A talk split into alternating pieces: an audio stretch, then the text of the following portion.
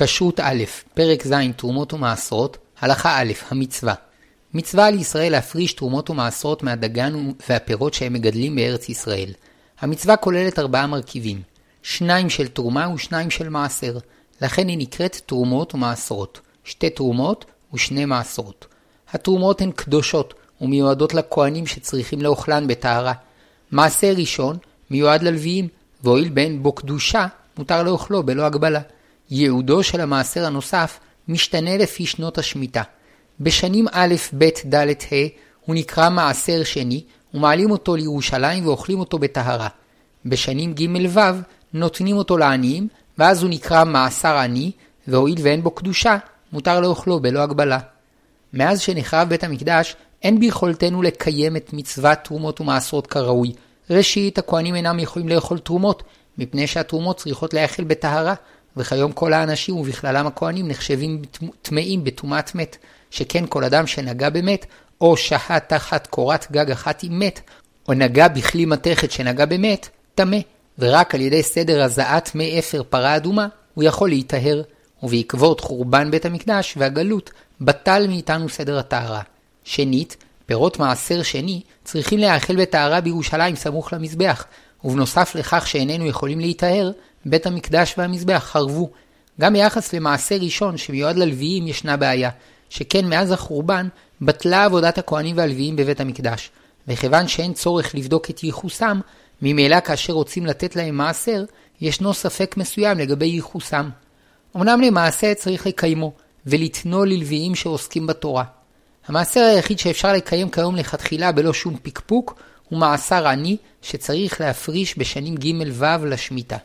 בנוסף לזה, כיוון שרוב העם בגולה, לדעת רוב הפוסקים המצווה כיום מדברי חכמים בלבד. למעשה, אף שהייעוד המקורי של תרומות ומעשרות כמעט שאינו בא לידי ביטוי כיום, חובת המצווה לא התפתלה, ועל ידי קיומה אנו זוכרים את החזון הגדול הגנוז בה, והמאכלים שאנו אוכלים מתקדשים בהתקשרותם לערכי הקודש. וכל זמן שלא הפרישו מהפירות תרומות ומעשרות, הם אסורים באכילה, ובלשון חכמים הם נקראים תבל, שפירושו טוב לא, שאינם טובים לאכילה, וכן אסור להשתמש בהם לשם זריעה.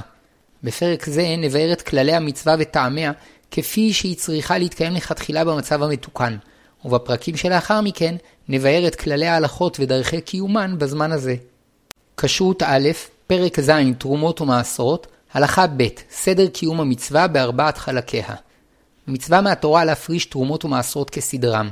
ראשית, יש להפריש תרומה גדולה לכהן, וכפי שנאמר לאהרון הכהן, כל חלב יצער וכל חלב תירוש ודגן, ראשיתם אשר ייתנו לשם לך נתתים. מהתורה אין לי תרומה גדולה שיעור, וכל אדם רשאי לתרום כפי אהבת נפשו, ואפילו אם יתרום חיטה אחת מכל הגורן, קיים את המצווה. אבל חכמים קבעו לה שיעור, ותקנו שאדם רגיל יפריש 1 חלקי 50 מהפירות, 2%, ובעלי עין רעה שחסים על ממונם, יפרישו 1 חלקי 60, 1.67%, ובעלי עין טובה יפרישו 1 חלקי 40, 2.5%. מצווה להפריש תרומה גדולה בעומד, כדי שרצון הלב יבוא בכך לידי ביטוי, ולכן, אף לאחר שחכמים תיקנו שיעור לתרומה גדולה, הורו להפרישו בעומד, בלא לשקול או למדוד או למנות את הפירות. מעשה ראשון, לאחר מכן מפרישים עשירית מן הפירות שנותרו ללוי, שנאמר, ולבני לוי הנה נתתי כל מעשר בישראל לנחלה, חלף עבודתם אשר הם עובדים, את עבודת אוהל מועד. ג. תרומת מעשר, מתוך המעשר שנותנים ללוויים, צריך הלוי להפריש מעשר, שהוא מעשר מן המעשר, ולתנו לכהן, שנאמר, וללוויים תדבר ואמרת עליהם, כי תיקחו מאת בני ישראל את המעשר אשר נתתי לכם מאיתם בנחלתכם, והרימותם ממנו תרומת השם, מעשר מן המעשר, תרומת השם לאהרון הכהן. לאחר הפרשת תרומת מעשר, היו נשארים בידי הלוי כתשעה אחוזים מכלל הפירות, ואילו הכהן היה מקבל בשתי התרומות כשלושה אחוזים מהפירות. ד. לאחר הפרשת מעשר ראשון, מפרישים עוד מעשר מהפירות שנותרו. בשנים א', ב', ד', ה' לסדר השמיטה, הוא נקרא מעשר שני, והוא נשאר בידיו של בעל הפירות, ועליו להעלותו לירושלים ולאוכלו שם בטהרה. בשנים ג' ו', מעשר זה נקרא מעשר עני, וניתן לעניים. בניינה המתוקן של האומה הישראלית, כאומה שרגליה נטועות בארץ וראשה ברום שמיים, נשען במידה רבה על מצוות תרומות ומעשרות, שיוצרת קשר אמיץ בין עולם המעשה לעולם הרוח, בין העוסקים בעבודה לעוסקים בתורה וחינוך. בזכות התרומות והמעשר הראשון, שאנשי המעשה הפרישו מיבולם, יכלו הכהנים והלוויים להתמסר לעבודת הרוח, וכך נעשו אנשי המעשה ואנשי הרוח שותפים בקיום חיים מלאי תוכן. לא זו בלבד, אלא שהתרומות והמעשרות חושפים את הערכים הקדושים שטמונים בפירות הגדלים בארץ ישראל. על ידי מתן התרומות לכהנים, באים לידי ביטוי הכיסופים לסייע בעבודת הקודש ולהגדלת התורה בישראל. על ידי מעשה ראשון ללוי, מתגלה השאיפה לסייע לעבודת החינוך והוראת התורה. בארבע השנים שאנו מפרישים מעשר שני, מתגלה השאיפה של כל אדם מישראל להיות מחובר בעצמו לקודש, על ידי עלייה לירושלים ואכילת פירותיו בטהרה. ועוד שאיפה גנוזה בפירות, לסייע לעניים, והיא באה לידי ביטוי בשנתיים שבהן מפרישים מעשר עני, כמו גם בהנחת לקט שכחה ופאה לעניים. לאחר שכל הערכים הללו באו לידי ביטוי, נעשו הפירות מתוקנים וראויים לאכילה, להוסיף לישראל כוח ושמחה לחיים טובים. כשרות א', פרק ז', תרומות ומעשרות, הלכה ג', קיום התורה בישראל. תפקידם של הכהנים והלוויים להיות אנשי תורה וחינוך בישראל, שנאמר, יורו משפטיך ליעקב ותורתך לישראל. וכן נאמר, כי יפלא ממך דבר למשפט בין דם לדם, בין דין לדין ובין נגע לנגע, דברי ריבות בשעריך, וקמת ועלית אל המקום אשר יבחר השם אלוקיך בו. ובאת אל הכהנים הלוויים ולשופט אשר יהיה בימים ההם, ודרשת והגידו לך את דבר המשפט. כדי שהכהנים והלוויים יהיו פרוסים בכל הארץ, ופנויים לעבודתם הרוחנית, ללמוד תורה וללמדה, קבעה התורה שלא תינתן להם נחלה בארץ, אלא כל שבט ושבט יקצה להם ערים בנחלתו. שנאמר, וידבר השם אל משה, צב את בני ישראל ונתנו ללוויים מנחלת אחוזתם ערים לשבת, ומגרש לערים סביבותיהם תיתנו ללוויים. והיו הערים להם לשבת, ומגרשיהם יהיו לבהמתם ולרכושם ולכל חייתם. כל הערים אשר תיתנו לוויים ארבעים ושמונה עיר.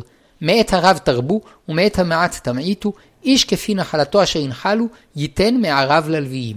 כלומר, הכהנים והלוויים קיבלו מקומות לגור, ואף מגרשים לרכושם, אבל לא קיבלו אדמות כדי לגדל את מזונם, אלא ניזונו מהתרומות והמעשרות שקיבלו מישראל.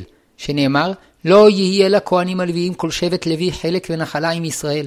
אישי השם ונחלתו יאכלון, ונחלה לא יהיה לו בקרב אחיו, השם הוא נחלתו כאשר דיבר לו. וכן עשו ישראל בימי יהושע, שנאמר, וייתנו בני ישראל ללוויים מנחלתם אל פי השם את הערים האלה ואת מגרשיהן. במשך הדורות, לפי הצורך הקצו לכהנים וללוויים ערים נוספות כדוגמת נוב וענתות. כיוון שמגמת התרומות לכהנים והמעשר ללוויים לסייע להם בתפקידם הרוחני, מצווה לתת אותם לכהנים ולוויים תלמידי חכמים, שלומדים ומלמדים תורה, וכפי שהורה המלך חזקיה, ויאמר לעם ליושבי ירושלים לתת מנת הכהנים והלוויים למען יחזקו בתורת השם.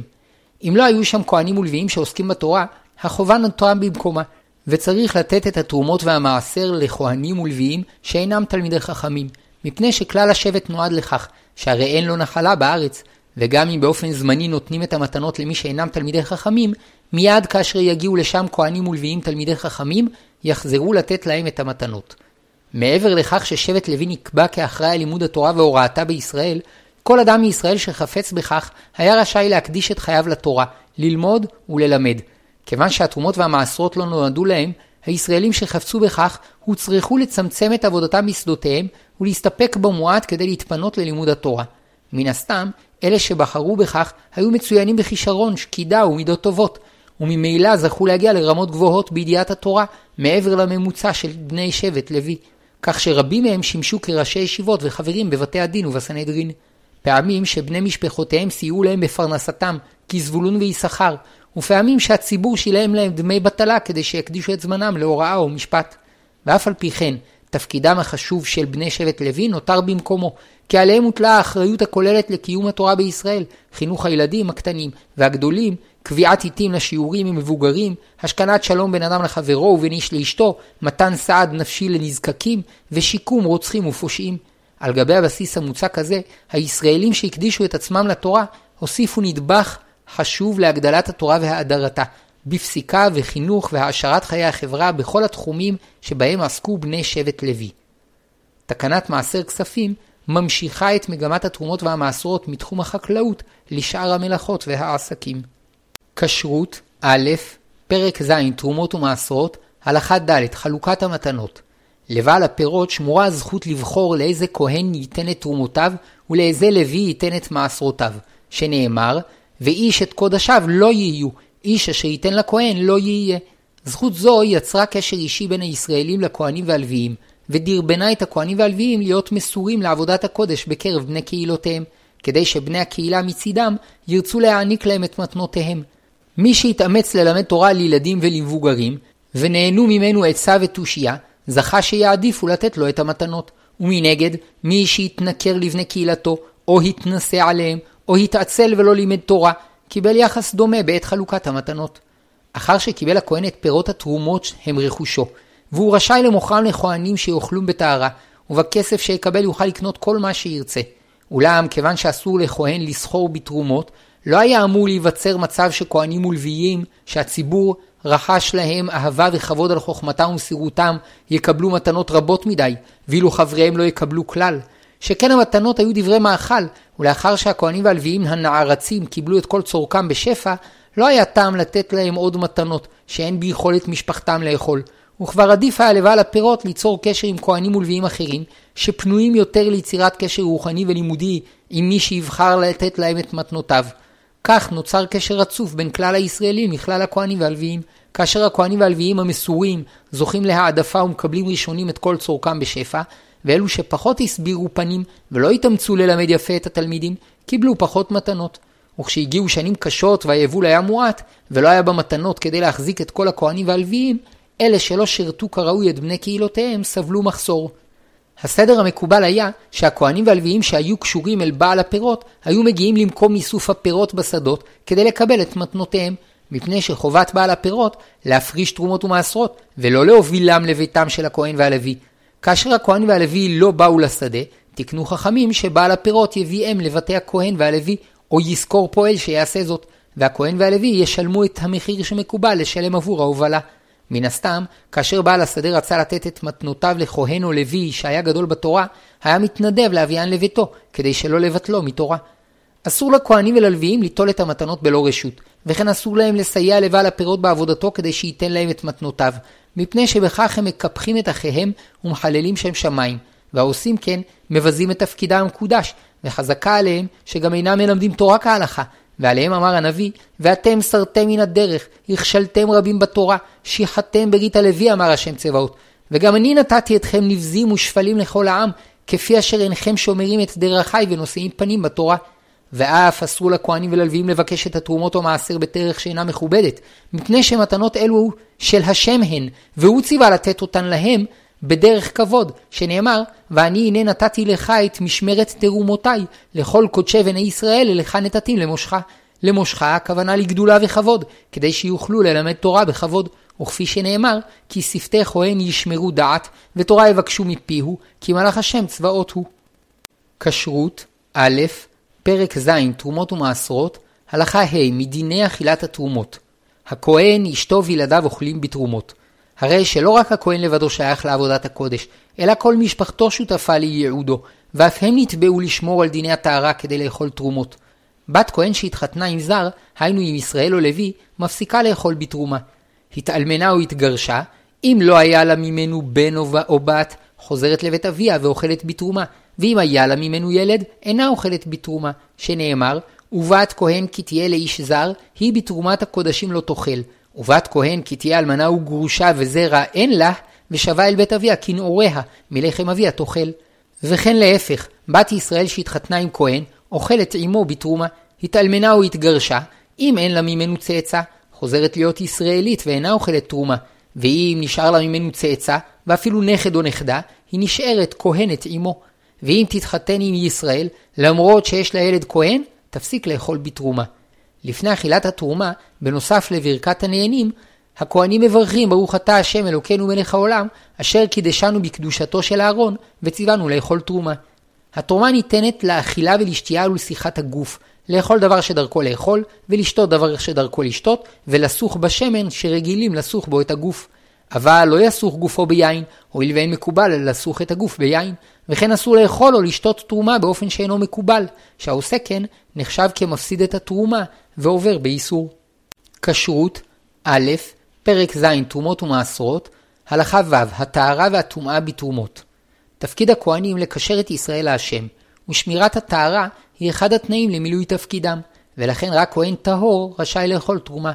לשם כך, היו משפחות הכהנים וילדיהם צריכים להיזהר שלא להיטמא, וכן לשמור על בגדיהם וכליהם שלא ייטמאו.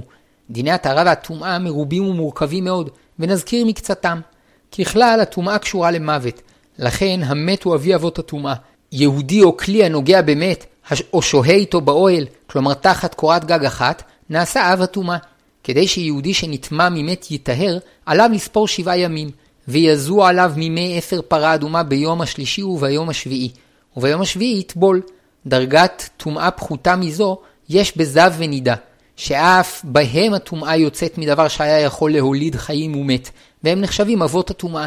הזב, הזבה והנידה נטהרים על ידי ספירת שבעה ימים, וטבילה בלא הזעה של מי אפר פרה אדומה. אדם או כלי שנגע באב הטומאה, כלומר בזב או נידה או באדם שנטמע ממת, נטמע, ולאחר שיטבול ויסתיים היום, יטהר. גם נבלה או שרץ מת טמאים בדרגה של אב הטומאה, ואדם או כלי הנוגע בהם נטמע, וכדי להיטהר עליו לטבול, וכשיסתיים היום יטהר. כלים מאבן או אדמה אינם מקבלים טומאה. גם את פירות הטומאה צריכים לשמור שלא ייטמאו, ואם לאחר שנקטפו, נרטבו באחד משבעת המשקיעים, מים, יין, דבש, שמן זית, חלב, טל, דם, הוכשרו לקבל טומאה. ואם ייגע בהם טמא אפילו לאחר שהתייבשו, ייטמאו. אבל אם לא נרטבו, לא הוכשרו לקבל טומאה, ואף אם ייגע בהם אדם טמא או כלי טמא, לא ייטמאו.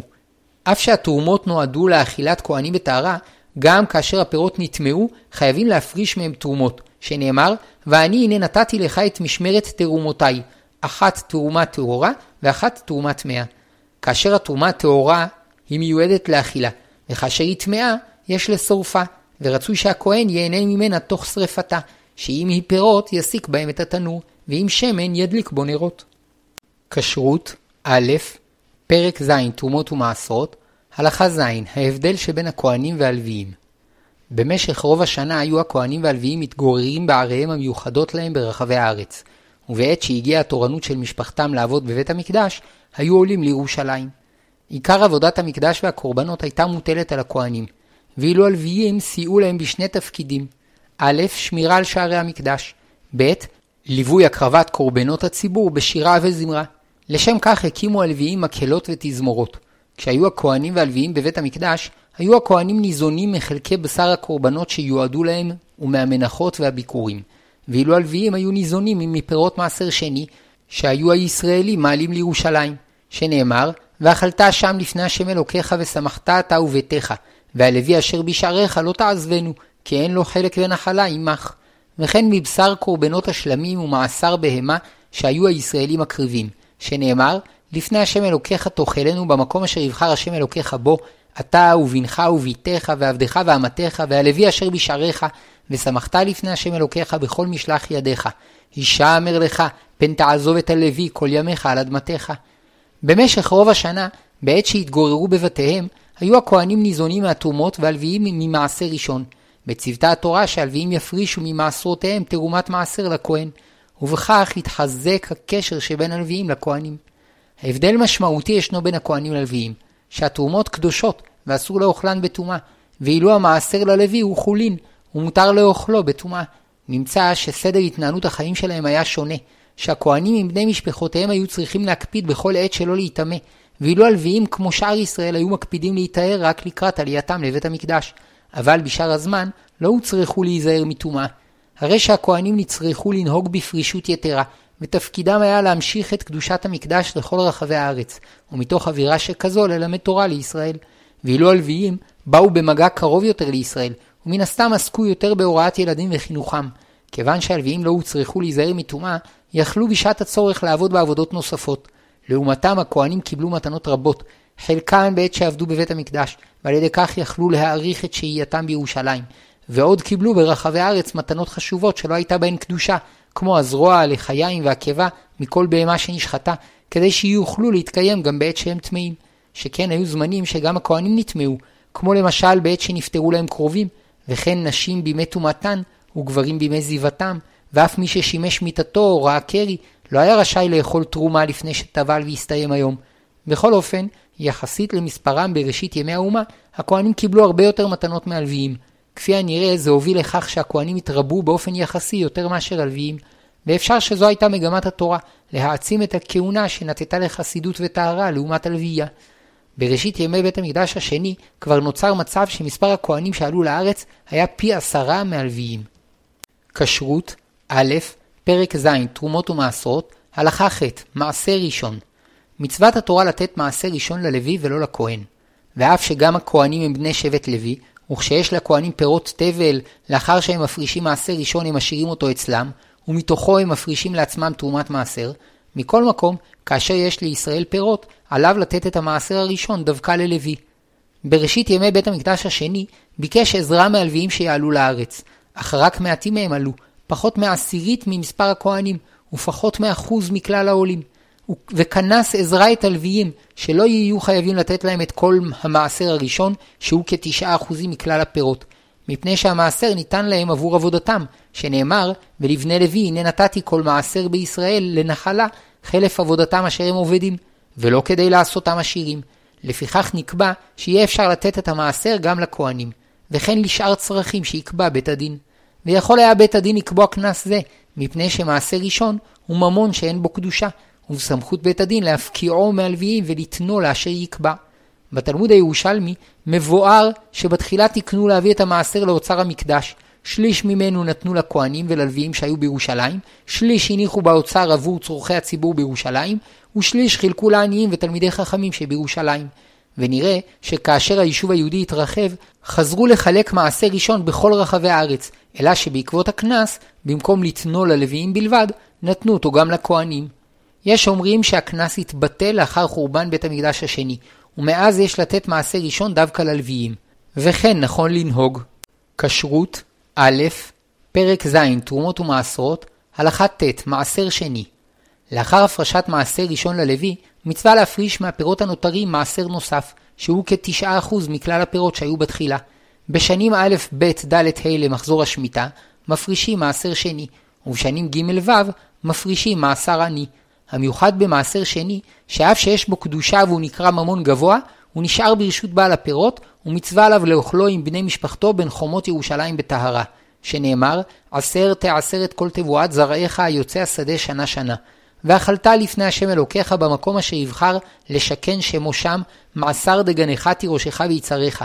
למען תלמד ליראה את השם אלוקיך כל הימים.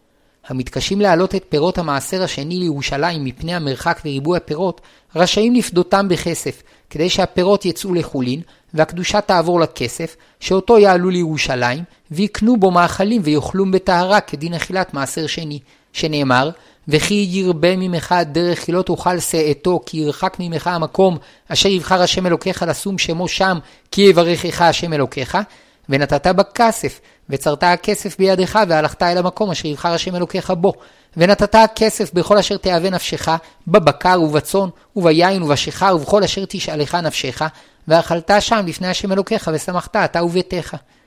בעת הפדיון צריך להוסיף חומש על דמי הפירות, שנאמר, וכל מעשר הארץ מזרע הארץ מפרי העץ להשם, הוא קודש להשם. ואם גאול יגאל איש ממעשרו, חמישיתו יוסף עליו.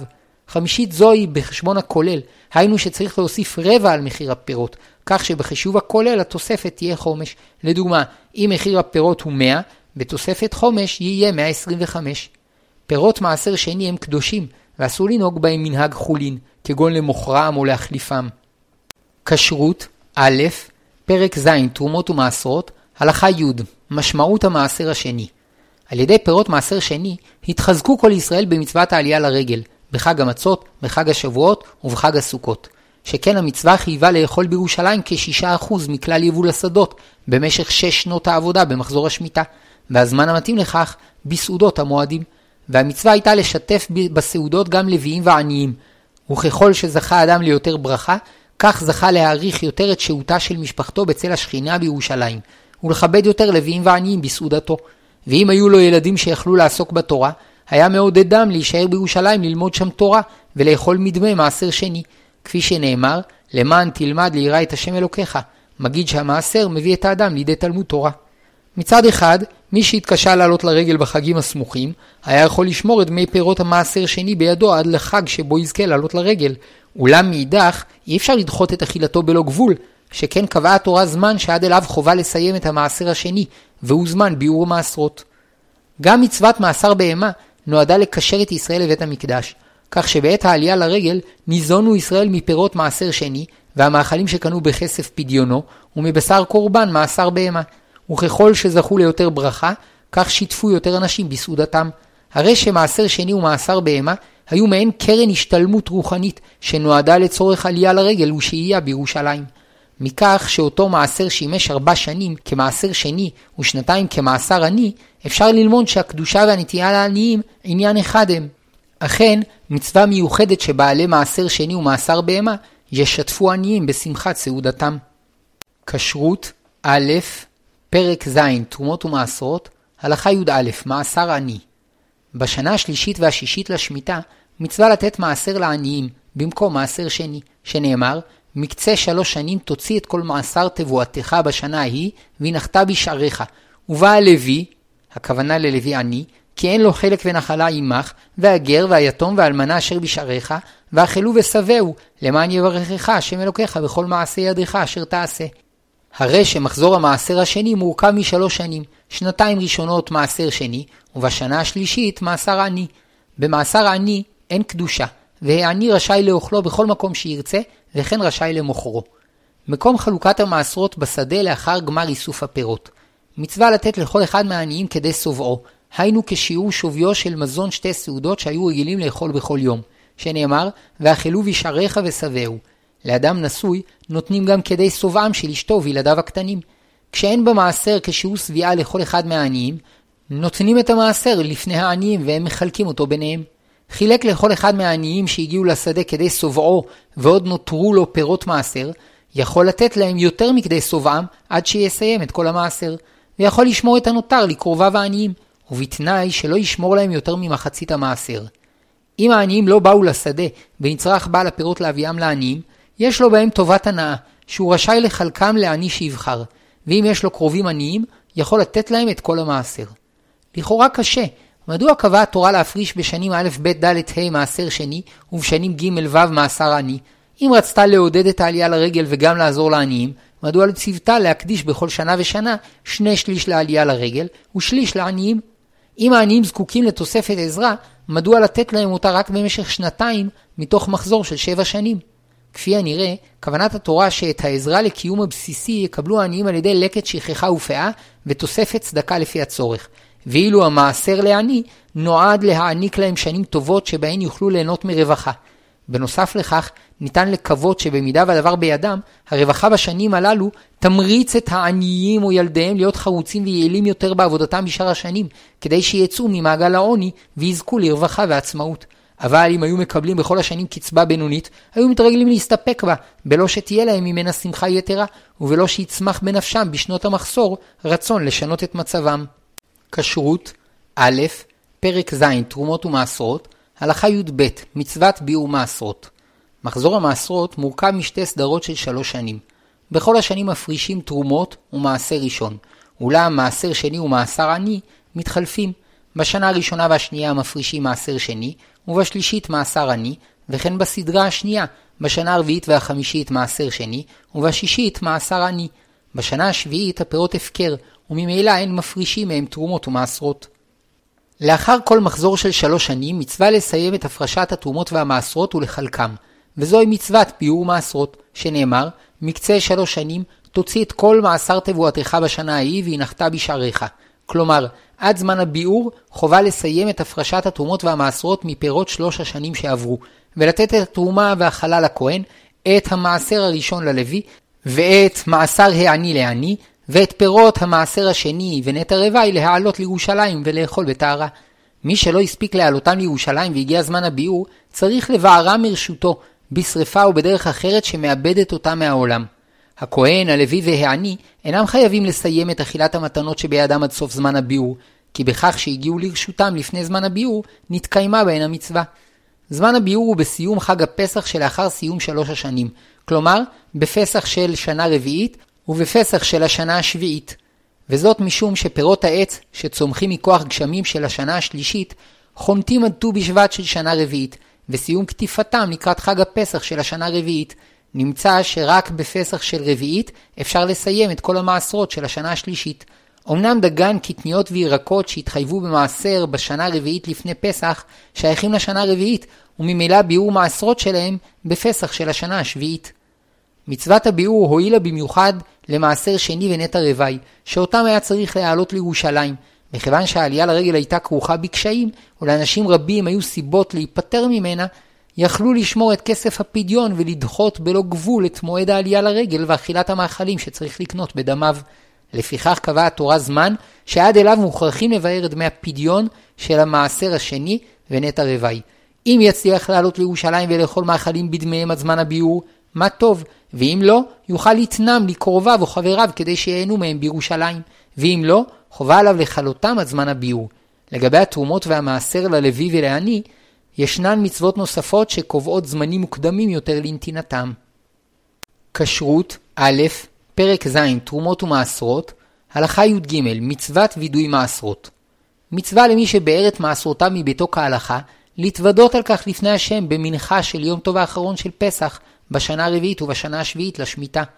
שנאמר, כי תחלל לעשרת כל מעשר תבואתך בשנה השלישית שנת המעשר, ואמרת לפני השם אלוקיך, ביערתי הקודש מן הבית, וגם נתתיו ללוי, ולגר, ליתום ולאלמנה, ככל מצוותיך אשר ציוויתני.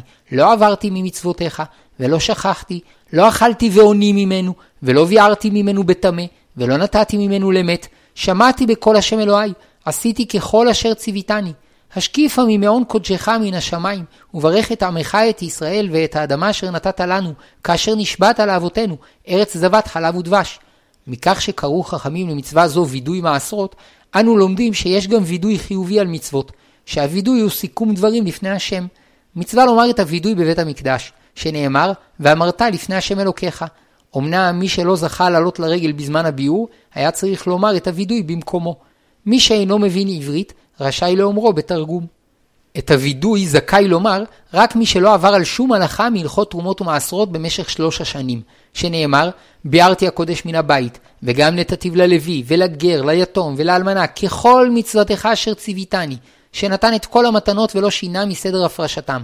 לא עברתי ממצוותיך, שלא הפריש ממין על שאינו מינו, ולא מהתלוש על המחובר, ולא מהמחובר על התלוש, ולא מהחדש על הישן, ולא מהישן על החדש, ולא שכחתי, שלא שכח לברך לפני קיום המצווה, לא אכלתי ועוני ממנו, שלא אכל מעשר שני בהיותו אונן, ולא ביארתי ממנו בטמא, שלא טימא אותו, ולא נתתי ממנו למת, שלא ישתמש בכסף פדיון מעשר שני למצוות אחרות, ואפילו לצורך קבורת מת.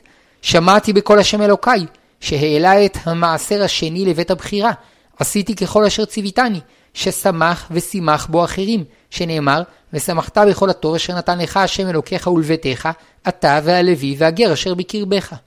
לאחר שזכה אדם לקיים את מצוות תרומות ומעשרות על כל פרטיהן ודקדוקיהן, עם ישראל יכול להתברך בזכותו, אלא שבלא תפילה הברכה לא תגיע, ולכן מצווה עליו שיתפלל ויבקש, השקיפה ממעון קודשך מן השמיים, וברך את עמך את ישראל ואת אדמה אשר נתת לנו, כאשר נשבעת לאבותינו ארץ זבת חלב ודבש.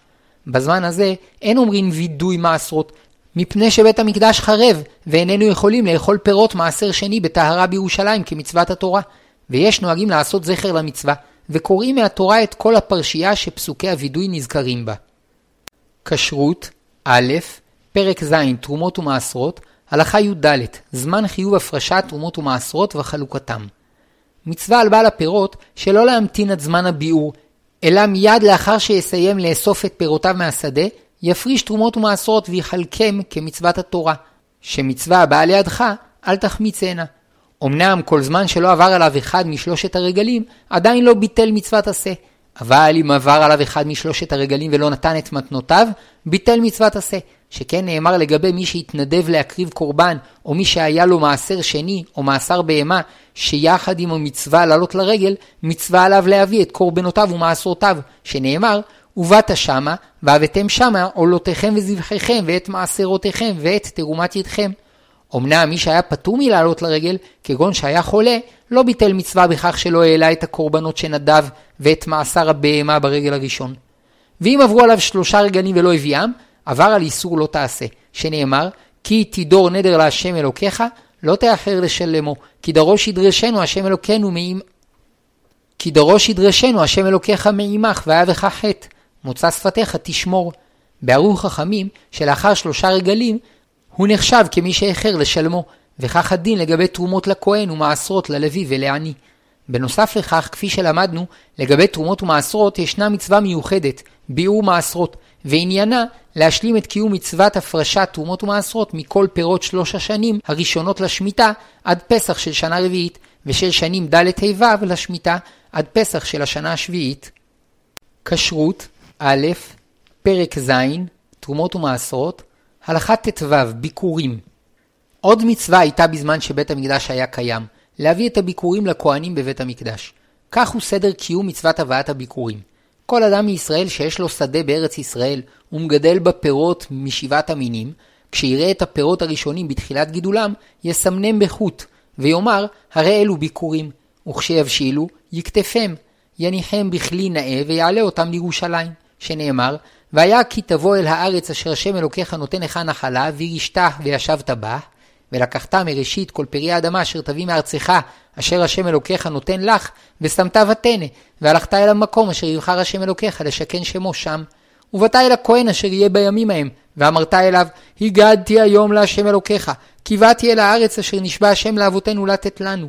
ואז היה הכהן עם בעל הביקורים מניף את פירות הביקורים, שנאמר, ולקח הכהן התנא מידיך והניחו לפני מזבח השם אלוקיך, ובעל הביקורים היה אומר את נוסח מקרא ביקורים, ובו סיפורו של עם ישראל, וענית ואמרת לפני השם אלוקיך, ארמי עובד אבי, וירד מצרימה, ויגור שם במתי מעט, וישם לגוי גדול, עצום ורב, ויראו אותנו המצרים, ויענונו, וייתנו עלינו עבודה קשה, ונצעק אל השם אלוקי אבותינו, וישמע השם את קולנו, וירא את עוניינו, ואת עמלנו, ואת לחצנו, ויוציאנו השם ממצרים ביד חזקה, ובזרוע נטויה, ובמורא גדול, ובאותות, ובמופתים, ויביאנו אל המקום הזה, ויתן לנו את הארץ הזאת, ארץ זבת חלב ודבש. ועתה, הנה הבאתי את ראשית פרי האדמה אשר נתת לי השם. לאחר מכן, בעל הביקורים היה מניח את הפירות ליד המזבח, והכהן היה נוטלם ואוכלם בקדושה. יחד עם קיום מצוות הבאת הביקורים, הייתה מצווה להשתחוות לפני השם ולשמוח בהקרבת שלמים, שנאמר, והנחתו לפני השם אלוקיך, והשתחווית לפני השם אלוקיך, ושמחת בכל הטוב אשר נתן לך השם אלוקיך ולביתך, אתה והלוי והגר אשר בקרבך. מצווה הייתה ללון עוד לילה אחד לפחות בירושלים, ורק למחרת היה מותר לישראל לחזור לביתו.